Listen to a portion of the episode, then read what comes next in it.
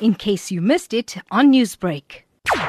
Today, the accused was granted 3,000 rand bail. The state initially, when he appeared last week for the first time, they said that they opposed bail because they had a problem with uh, confirming his address. But today, the state said that you know they do have a new address for the accused where he's going to be residing, and that's why they decided that they will not be opposing bail. And they did say they wanted the accused to actually be granted 5,000 rand bail, but obviously the defense said that since the accused is just a taxi driver and he only earns like 500 rand a week. So the family was only able to raise 2,000 rand. But the magistrates decided to give him 3,000 rand bail.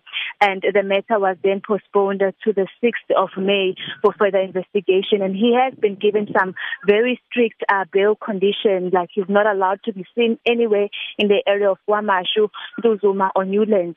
And he is supposed to report to the police station in his respective residential address every Wednesday. And failure to do so, they did say that they will issue a warrant of arrest. This particular case has received much support from the community for the victims and the victims' family. What has been the community and the victims' families' reaction to this?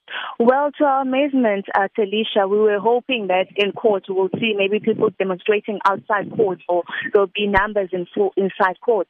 But we were told that most people um, are attending the memorial service, which is we are here now at the Newlands Secondary School where the memorial service of the three learners is taking place. So most people, they were not aware that the accused has been granted a 3,000 rand bail because we asked one of the parents of the deceased and she said that she was very disappointed and she had said that they do not want this accused to be granted bail. The family is very, very disturbed by this. You say that you're at the memorial now, Nonj. Describe the mood to me. Well, it's a somber mood. People are very emotional. Even the students here at the school, they are very emotional. The teachers, they are also emotional. We also spoke to the principal, and he did say that they've been disturbed a lot. And last week, when the incident happened, it happened during the time where they were writing tests. So it was test week, and they had to postpone that.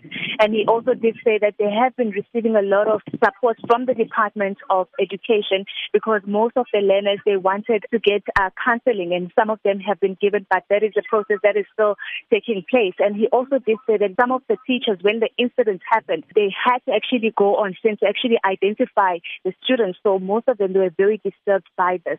Newsbreak, Lotus FM, powered by SABC News.